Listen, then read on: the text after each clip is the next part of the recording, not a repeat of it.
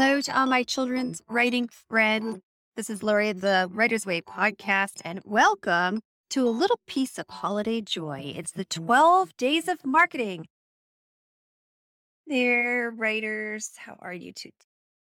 Day nine, the ninth day of 12 days of marketing series here on the Writer's Way podcast. How are you doing? What are you thinking? Are you enjoying it? I was thinking about this yesterday and I was thinking, you know, I wonder if people are disappointed because they were maybe hoping for some magic, a magic pill, a magic bullet, however you want to say it, some magical way to market their books that they didn't know already. And what I'm guessing you found if you've listened to me is for the most part, you already knew, you already knew what you had to do. And it's the doing of it that is tricky. Yes. I talked on day two about traffic. You build it, you buy it, or you borrow it. Today we're going to talk, actually, tomorrow we're going to talk about that a little bit more about the borrowing. Today we're going to be talking about the building, but there's three ways to generate the traffic, and then you just, you have to show up consistently. You have to be interesting and engaging and appealing and all that. And you have to direct people to your book. So you can be interesting as all get out, but if you never ever tell people that you wrote a book, that's not going to work. And if all you do is tell people that you write a book, that's not going to work. And, you know, I had somebody take my course last year. It was the marketing course. And he wrote to me after a couple months and he said, I think I found your secret. He said, You do it every day. You're consistent. You show up. He said, I think I've just realized like there's no magic. That's your secret. And so I'm just going to go ahead and apologize if you were hoping for some magical formula, spell, potion, whatever, because there isn't one. It really is about consistently showing up, trying different things to see what works for you and your audience because of course you want it to work for you and it has to work for your audience. You have to be speaking to your people who are capable of buying books. And, and like that's all there is to it. So if you understand the different ways of getting traffic, if you try to do all three different ways, then you're going to cover all your bases and you're going to grow your following, grow your readership, make more sales. Sounds simple, but not magical. Simple, I guess, in theory, but you got to do it. Got to do the work. So that part's not always so simple. Okay, I'll get off my soapbox. Today, we're going to talk about Pinterest. So, I talked, I think it was day seven, about all the different social media channels, platforms that you could use. And Pinterest is one that we don't always think about because maybe we think crafters or DIYers, you know, that kind of thing. But it's actually a huge search engine and people use the pins they use it as a way a place to save ideas right it's like a giant virtual bulletin board you're pinning up your ideas to your bulletin board so that you can refer to them later you can go back and look you can remind yourself of that outfit or that book or that costume or that way to decorate your mantle for halloween and for christmas right so it's a place where people go to search for and save their ideas like that it's just fun ideas all kinds of ideas but people also use it to search for and save solutions to problems they have, right? So, how do I do this? Oh, here's one way, here's another way, here's another way. And they just want to save it so they can come back and look at it later. So, if you think about the way that people use Pinterest, they use it to save their ideas and save their solutions. Now you have to work out how you're going to work your book into those two things that people do. The users of the platform do that. You need to provide your book in a way that makes it usable in an appealing way to them. Does that make sense? So, what is the purpose or the value of your book? Can you say it in one or two sentences concisely? Some people say, well, my book has no purpose. There's no lesson. There's no moral. There's no perceived value like that. I just want to make kids laugh, or I want to tell a fun story so that kids like reading. Well, that the benefit. That's the value of your book. So, my book is written to give children who are reluctant to read an enjoyable read and make them want to read more. That was not the best uh, copywriting, but you get the idea. If your book is just a really funny book, this book makes kids laugh, which makes them want to read more. Okay. So that can be a theme for sure. Making kids want to read more because there's a lot of reluctant readers. So, what I'm going to do is I'm going to walk you through four step for how to get started on Pinterest and you can get going right away because you can start by pinning other people's stuff. You don't have to start by creating your own. Okay. So, step one, create a Pinterest account. Surprise, that's a shocker. But make it a business account because they're actually pretty strict about this. So create an account. If you already have a personal account, you could turn it into a business account, or you can keep your personal account and have a business account. Or on your business account, you can have secret boards, and that's what you could use for your personal stuff if you don't want like readers seeing that. Okay. Two, create boards. So think of them as a bulletin board. And so this bulletin board is my Christmas themed board. All things Christmas.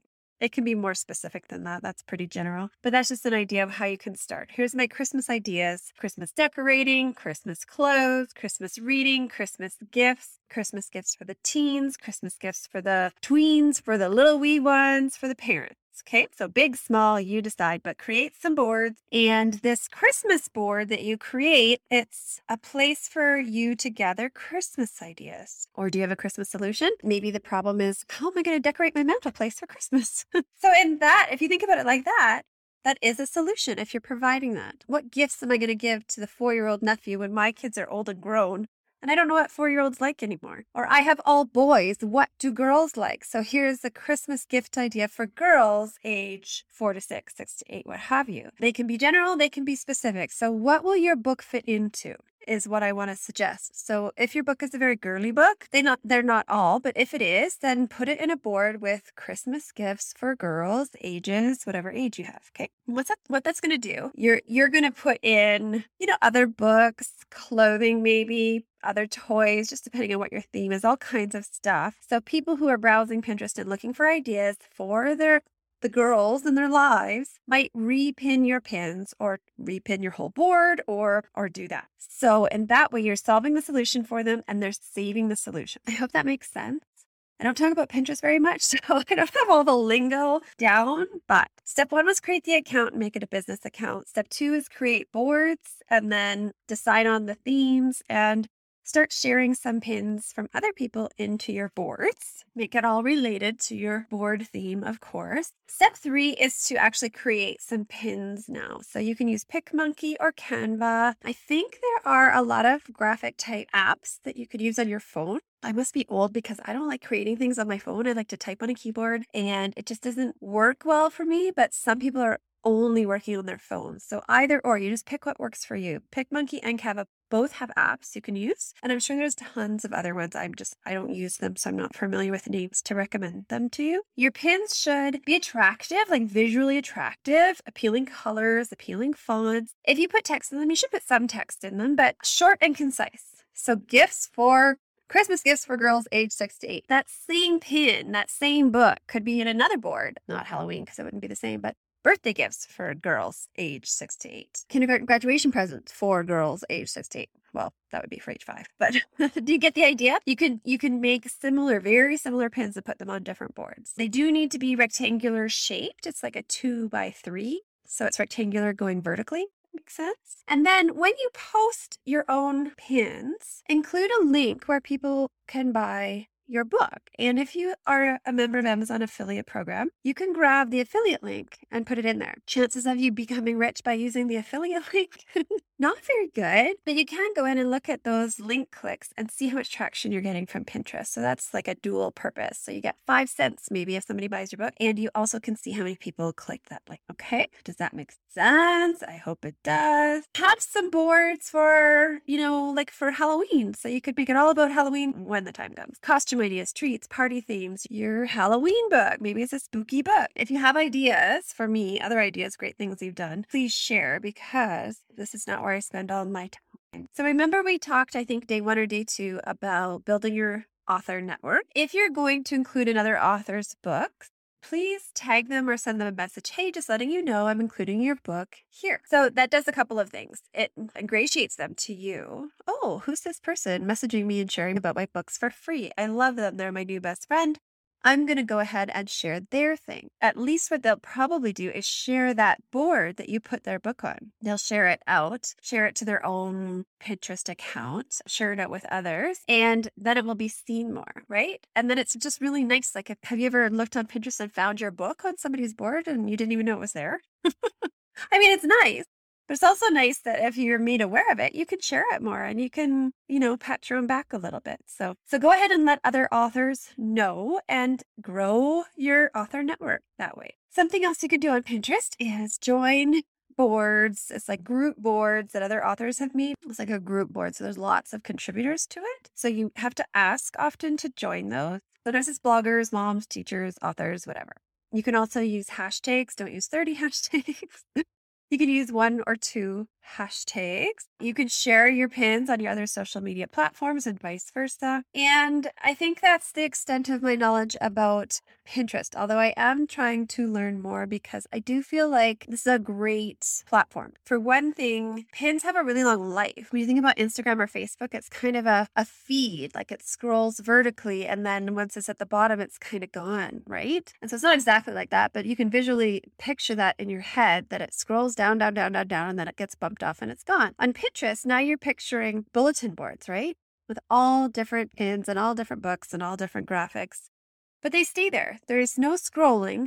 There's searching. So if I'm searching for Christmas books for girls six to eight, I don't know why I keep using that example, but there you go. If you have that in a few places, your board, somebody shared the board, Christmas ideas, Christmas gifts, Christmas theme, they're going to see it and they're going to see it next year too. So pins have a very long life, much better than our other social media channels. Okay, tomorrow I'm going to be talking about publicity, which is a way of borrowing traffic. Today, when we're talking about Pinterest, you are building some traffic on this Pinterest platform. Let me know what you thought. Are you already on Pinterest or are you motivated now to figure it out? Let me know. Talk to you tomorrow.